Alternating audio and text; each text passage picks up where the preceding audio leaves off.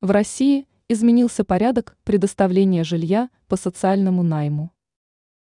По различным обстоятельствам единственное жилье человека может прийти в негодность, и в случае, если гражданин малоимущий, государство предоставляет жилье по льготной аренде.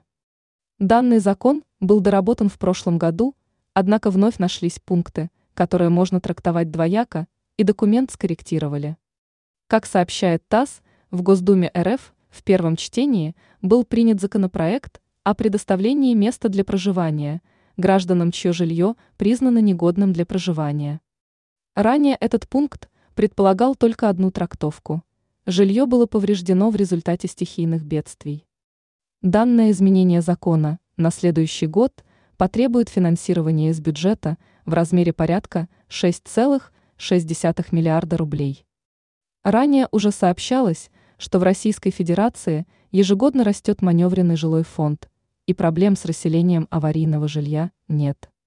Принятие данного закона конституционно защищает права малообеспеченных граждан Российской Федерации.